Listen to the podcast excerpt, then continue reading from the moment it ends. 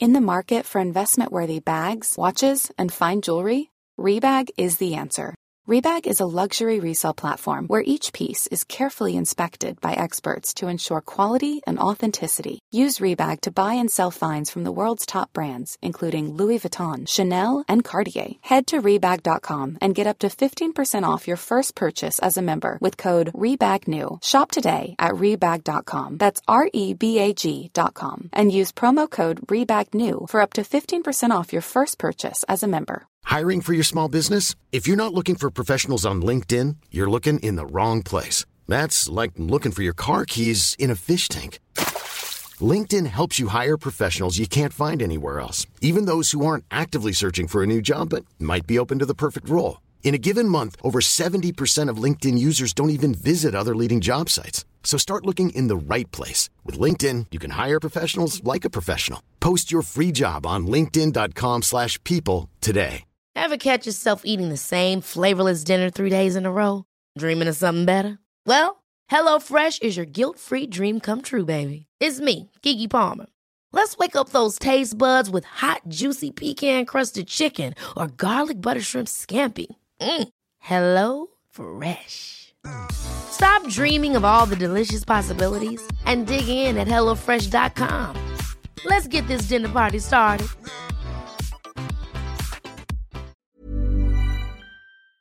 Like I was kind of making notes of the things I had to tell myself every morning when I was getting sober. It was like being a small child again, like really was. You know, having to go back to utter basics, like feed yourself three times a day, water yourself, sleep. You know, like things that I imagine other people take for granted. I was just like, what? It's mentally yours from Ellen and Yvette. A focus on your mental health, you surely won't regret. It's mentally, mentally, mentally, mentally, mentally yours. Mentally yours. Mentally yours. Welcome to Mentally Yours, Metro.co.uk's weekly podcast about all things mental health. I'm Ellen. And I'm Yvette, and this week we're going to be chatting to the fantastic Bryony Gordon. She's known for all kinds of things to do with mental health. She's written some fantastic books, but she has a new one out at the moment, and it's called You Got This, which is for teenage girls. We're going to be chatting to her about her mental health journey and what she wishes she had known when she was a teenager.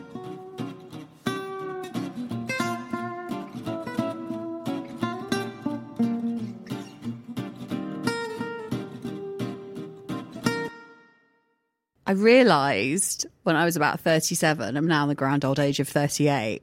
I realized that people talk about coming of age, like when they're a teenager. And I realized I got sober at 37. And I, and about a year in, I realized that I was coming of age. Like I was still, I was basically the age at which I started drinking, which was like 14. So I'm not that different to what I was like as, as a teenager.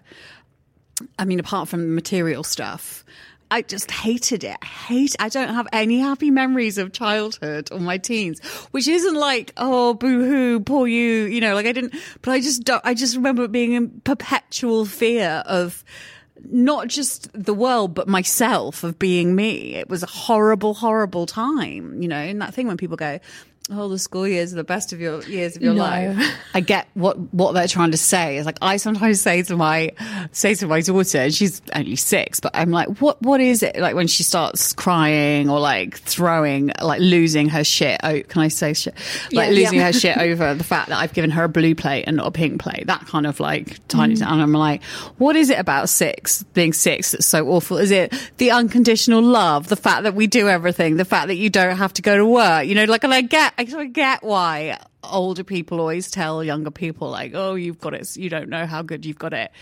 But um, I, I think it's really important to listen to young people and let them feel heard. And I do think that a lot of the problems we have as adults come from not being heard as children. For me, this book was like, it was all the things I wish someone had said to me when I was young, which I'm only really finding out now, but only because I'm listening to myself finally as well, you know? So, why did you want to write it? Who were you hoping, sort of, principally to help? I, I myself. had this idea and I, I just wanted to get down on paper, like all of these, like I was kind of making notes of the things I had to tell myself every morning when I was getting sober. It was like being a small child again, like really was, you know, having to go back to utter basics, like feed yourself three times a day, water yourself, sleep. You know, like things that I imagine other people take for granted. I was just like, what? Like, still, I go, oh my God, I have a fridge full of food. Like, that blows my mind as a recovering alcoholic, right? So really, it was my way of writing down the things that I needed to tell my the teenage girl and me. Do you know what I mean? Who was growing up. So I just needed to get it out of me, really. So it, so it is for teenage girls, but I also hope that you know, women of all ages and, and men maybe and boys as well. Like I'm not, w- will read it and, uh, and get something out of it.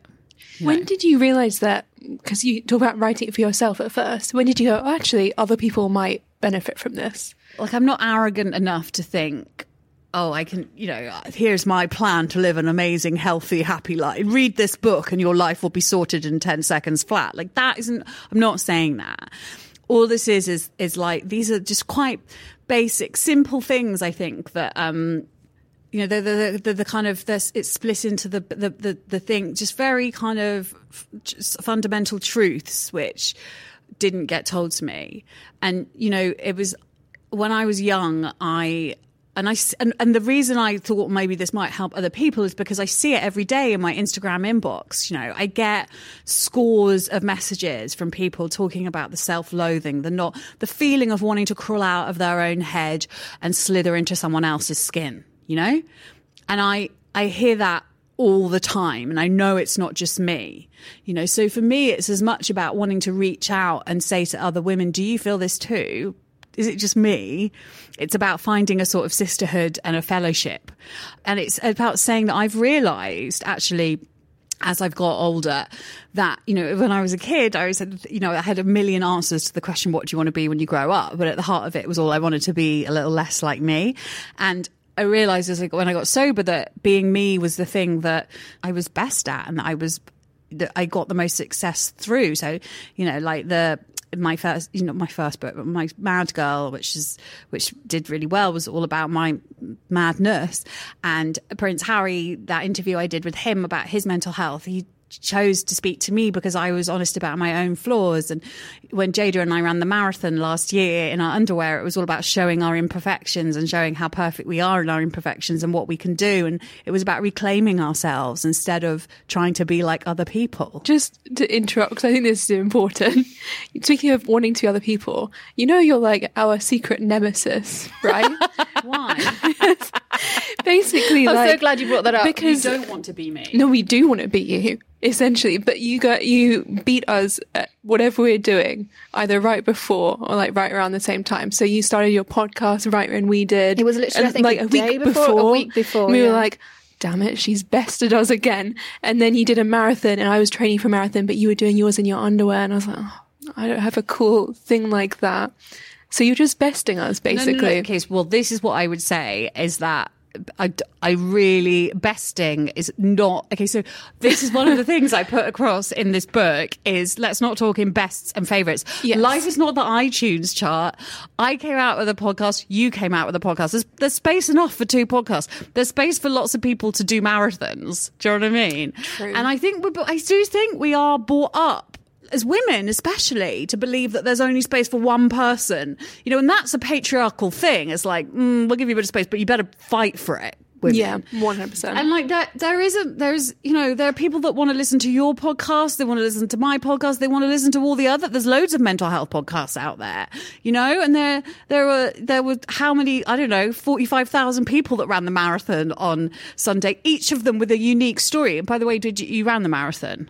No, I walk ran it. It was uh, last year. So you did do it. I did it, So but don't- not in my underwear. But did- you presumably had underwear on. yes, and you that just had clothes true. on over your underwear. That's so true. you did do the marathon in your underwear as well. Okay. So, you know, and presumably you did it for your own personal reasons and you have your own amazing story behind that. Yeah, and you raise money. Fine. You're being very yeah. nice, which makes you a difficult nemesis. But what I'm saying is no, but this is what I want. This is what I want to get across. There's space for all of us. There you know, as we are, and no one's better than anyone else. Do you know what I mean? And um, and I really wish we'd stop comparing ourselves to each other. You know, because I, I do it, and it does not say like I don't live this kind of like Zen existence. Like, please, no. But I'm like. I, I'm accepting that these are the I feel this way, other people feel this way, and we don't have. And what we can all do is kind of laugh at the laugh at feeling that way and go and recognize it and let it kind of shoo off and not be held by it anymore. Besting, like I, I really, and I say in the book, like don't talk like you know, like that thing of who's your best friend.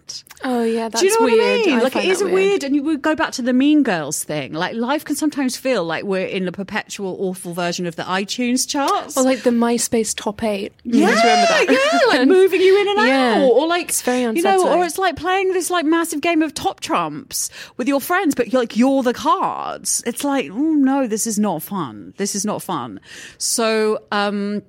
I'm, you know, I'm, I'm really careful when I'm talking to my daughter. I don't go, "Who's your best friend?" You know, or "Who's your favorite?"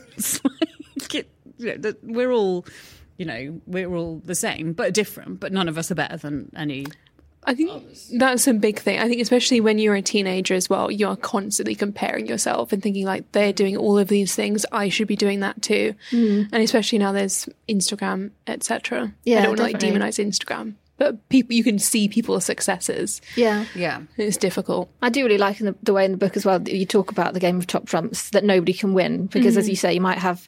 Even if it's the queen bee of the Mean Girls group, you know they they might be perfect in every way, but they might not necessarily have the best grades or something. So they're still not completely perfect. So no one can win.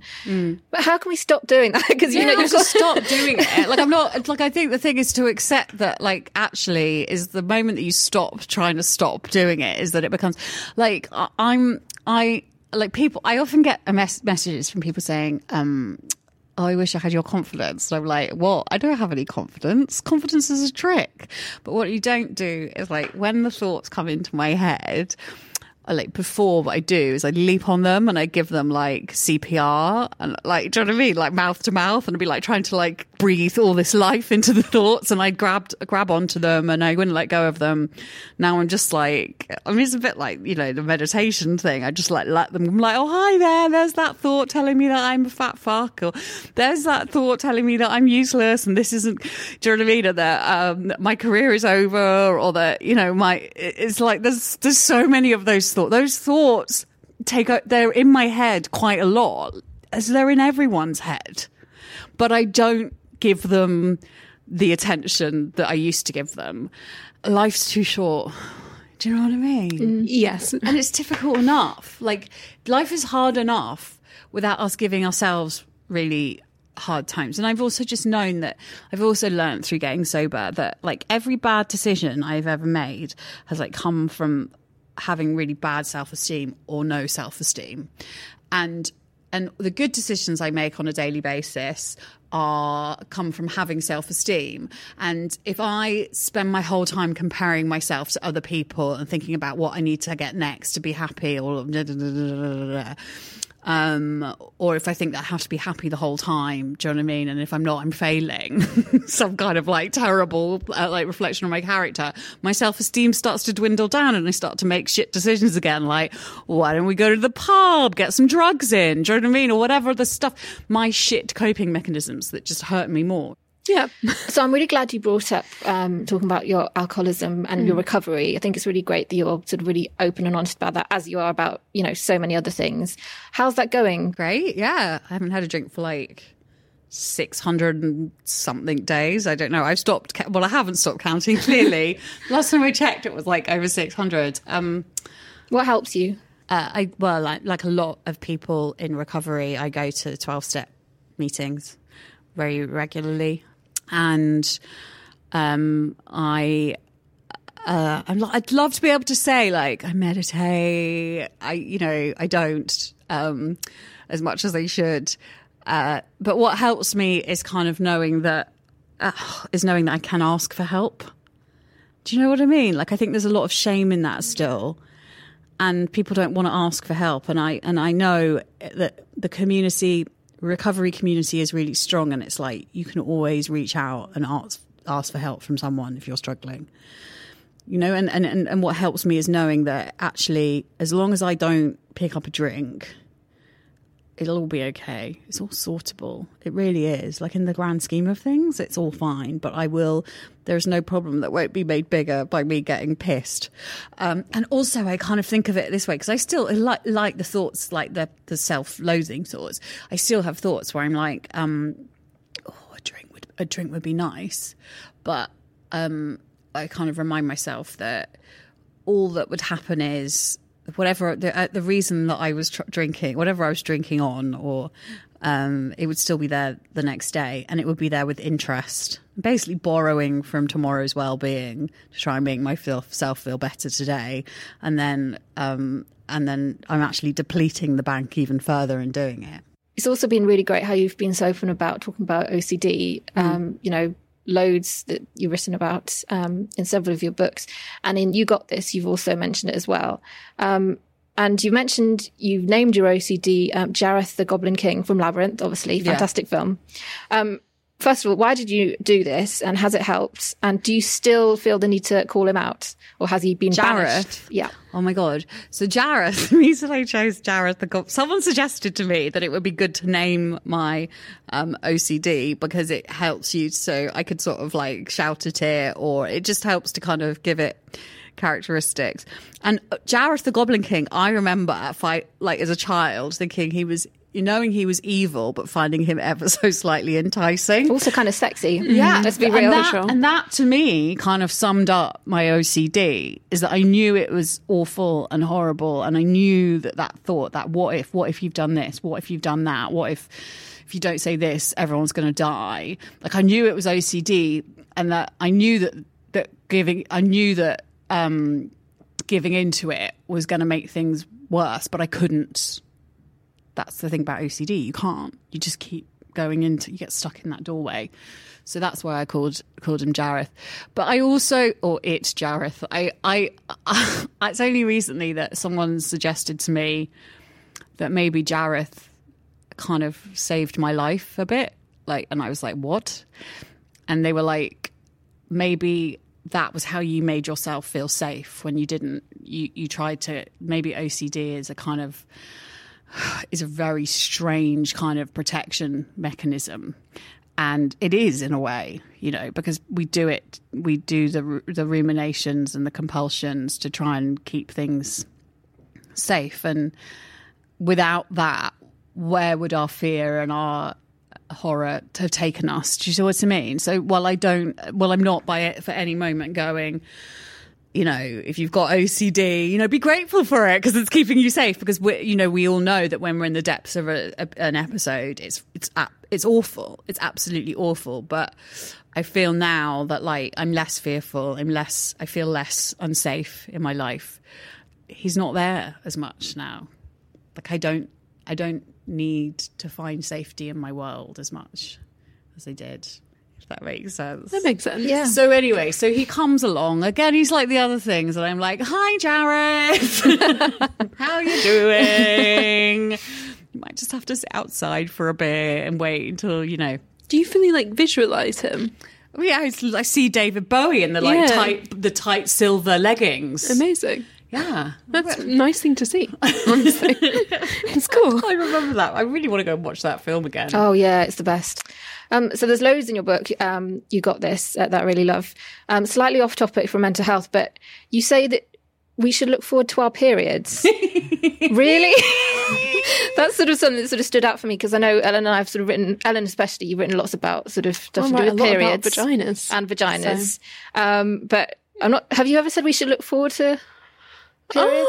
Um, dep- I think it would depend on how you feel on them. it would yeah. also depend So- on how your period was. yeah. it- like some people what i meant what i mean is okay So basically, it's also interesting because in some cultures they are really like you know you get your period and they're like oh they celebrate you. You know there's, there's different ways of looking at. You know personally I'm like we when we well apart from Ellen who writes about the periods and vaginas a lot, but mostly you know and certainly when I was growing up you didn't talk about your period when you got it and then you don't talk about your periods when you stop getting them. And I'm like what is this shit? Like they're basically without periods without the menstrual cycle none of us would exist and we're yet we're like i'm i was sick of like having to hide a tampon up my um sleeve when I went to the loo in the office or whatever, or to like I should like be really embarrassed if one like rolled out of my handbag. Like what the, this is what is this? Like it's not. I'm not at primary school still, and also I think there's this really important thing, which is that I always felt and I still I would dismiss myself when I felt something um, because it was because of hormones. So I'd be like, oh, you know, someone would say, oh, she's just hormonal or something. She's on her period, and I'm like, what do you mean just? Like, what do you mean just? Like hormones are the most powerful chemicals known to humankind, and you're telling me to dismiss them just just because they happen to be exclusively female? Fuck you! Like, I'm not going to write off the way I feel for basically three months of the year. Like, if you add up, you know the times you, the time you feel hormonal, hormonal while you are in while, while you are having periods um uh just just because they happen to be caused by hormones i'm still feeling that do you know what I mean? And actually, when you start to know, and you know, you probably do this, like you start to kind of like, I track my period now, so I know it's coming. And so when I know, if I know that it's coming, I start to like, I start to look after myself and do those acts of kindnesses. And but I get, I don't, I don't know about you, but I get fucking ragey when I'm about to get my period. So I start, I like do a lot of running.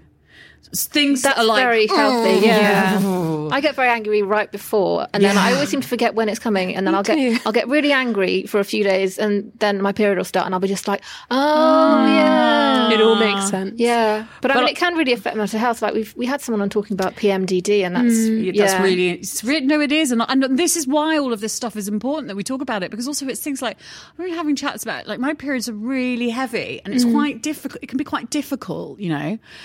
And I also have this theory that I'm like, if men had periods, there is no way that the height of technological advancement would be a fucking tampon or maybe a moon cup. Do you know what I mean? Like, there would be shows where people like Jeremy Clarkson would be like trying out all the different period technology, you know? And we're just like, oh, let me go and find the little shelf at the back of Boots. Like, I remember going into a Boots once to go and buy some tampons and I couldn't see them anywhere. And in the and in the window was an advert for Viagra. Okay. And then when I finally found them, they were like it was like this little section called monthly care. So they couldn't even write like menstruation or periods because God knows it might upset the men going to get their Viagra, you know. And I'm like, this is bullshit. This is I've been talking all day about my moon cup which I've just discovered, which is amazing. And we need to talk about this stuff. Like, well, you know, I don't, I'm not embarrassed if I cut myself and I bleed. Mm. And also, it's just like checking mm. if you know what's healthy, you'll know if there's an actual problem. Yes, because that's the thing that's uh, Well, you worrying know, to me. You also hear it about women who don't go for smears. They don't Yeah. go, you know, the embarrassment, the shame of being a woman, Mm. of simply, you know, it's that thing of, um, it's, you know, in Fleabag where they were talking about women are born with pain, you know, and men have to sort of create. I don't want to get too like, you know, gendered and, but it is, it's, it's, it's it's that sort of just going inwards on it and i just think we we can all benefit from talking about them more boys as well you know in certain parts of africa they teach the boys at school about periods you know and they don't you know there, there's no kind of It's like she's got her period at the moment do you know what i mean so you know then it's it's not it's not seen as this sort of shameful thing. It's seen as something to celebrate. So that's what I meant by,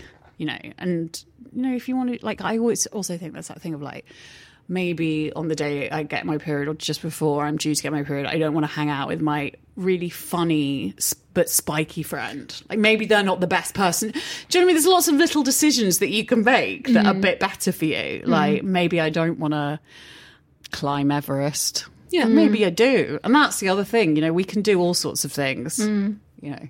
I think a lot of it is getting rid of shame in general, and that's relevant for mental health as well. Like just getting rid of it all and just making it okay to be honest about. I'm bleeding right now. Right now.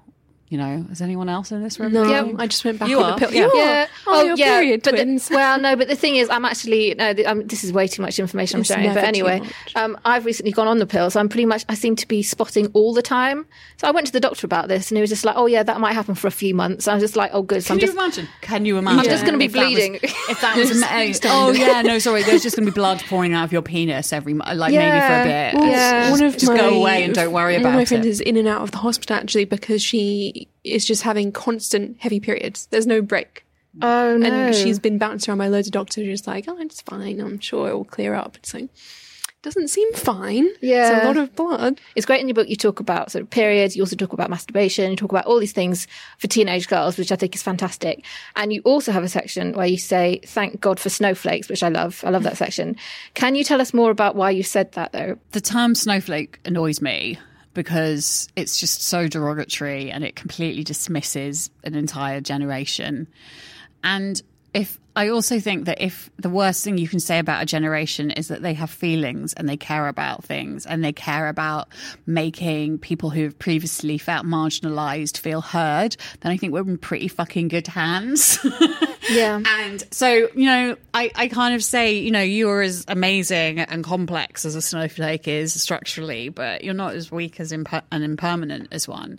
You know, you're not you're not just going to melt away. And um, and I think it's really important that we validate and listen to people's concerns, whatever they happen to be.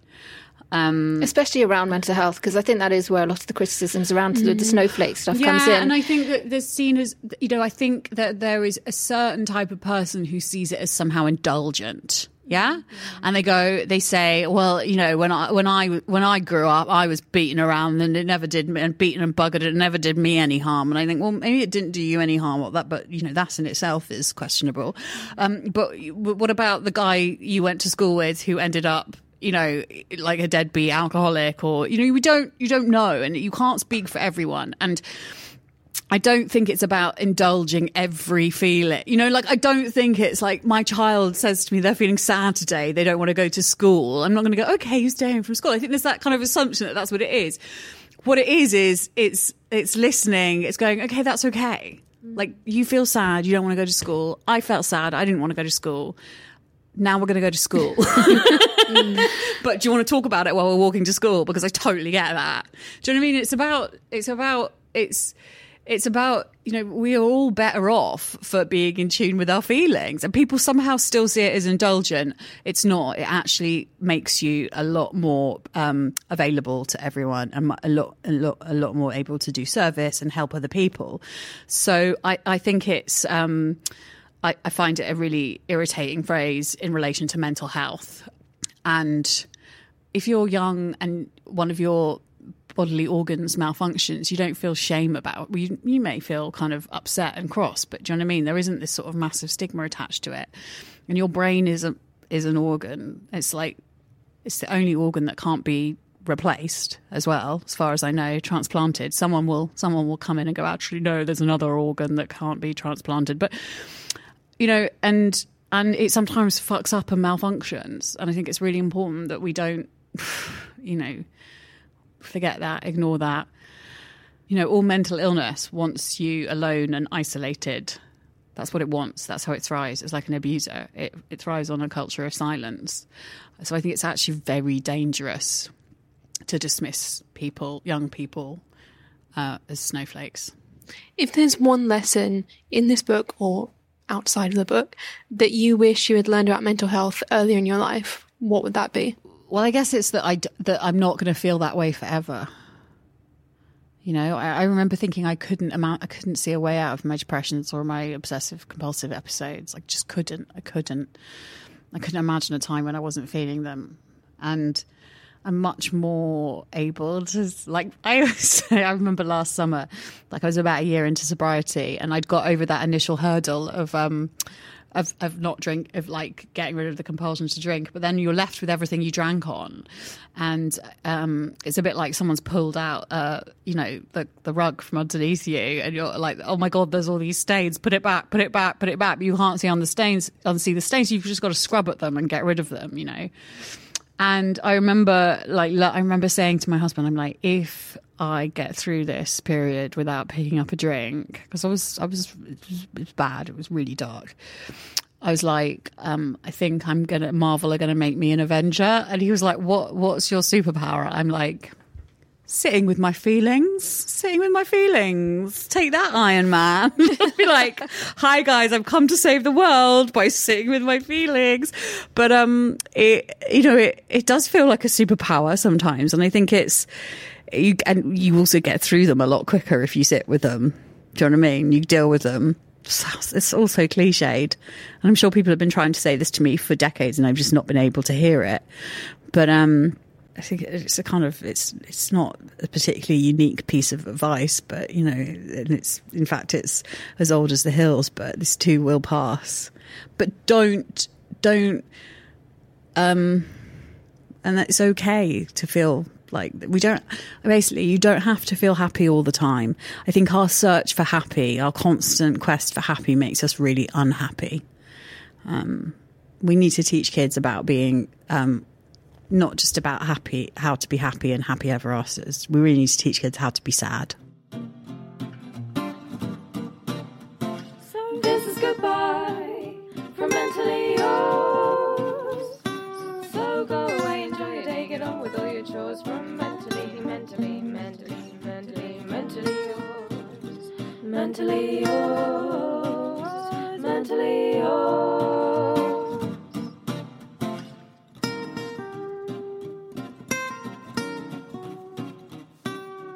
If you've been affected by any of the issues we've discussed today, please contact the Samaritans on 116 123 or go to the website at samaritans.org.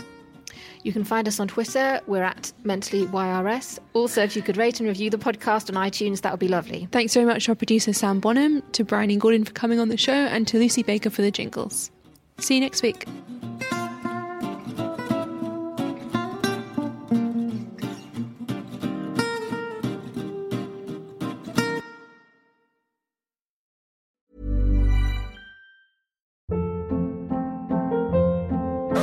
Hold up. What was that? Boring. No flavor. That was as bad as those leftovers you ate all week. Keke Palmer here, and it's time to say hello to something fresh and guilt-free. Hello Fresh. Jazz up dinner with pecan-crusted chicken or garlic butter shrimp scampi. Now that's music to my mouth. Hello Fresh. Let's get this dinner party started. Discover all the delicious possibilities at hellofresh.com.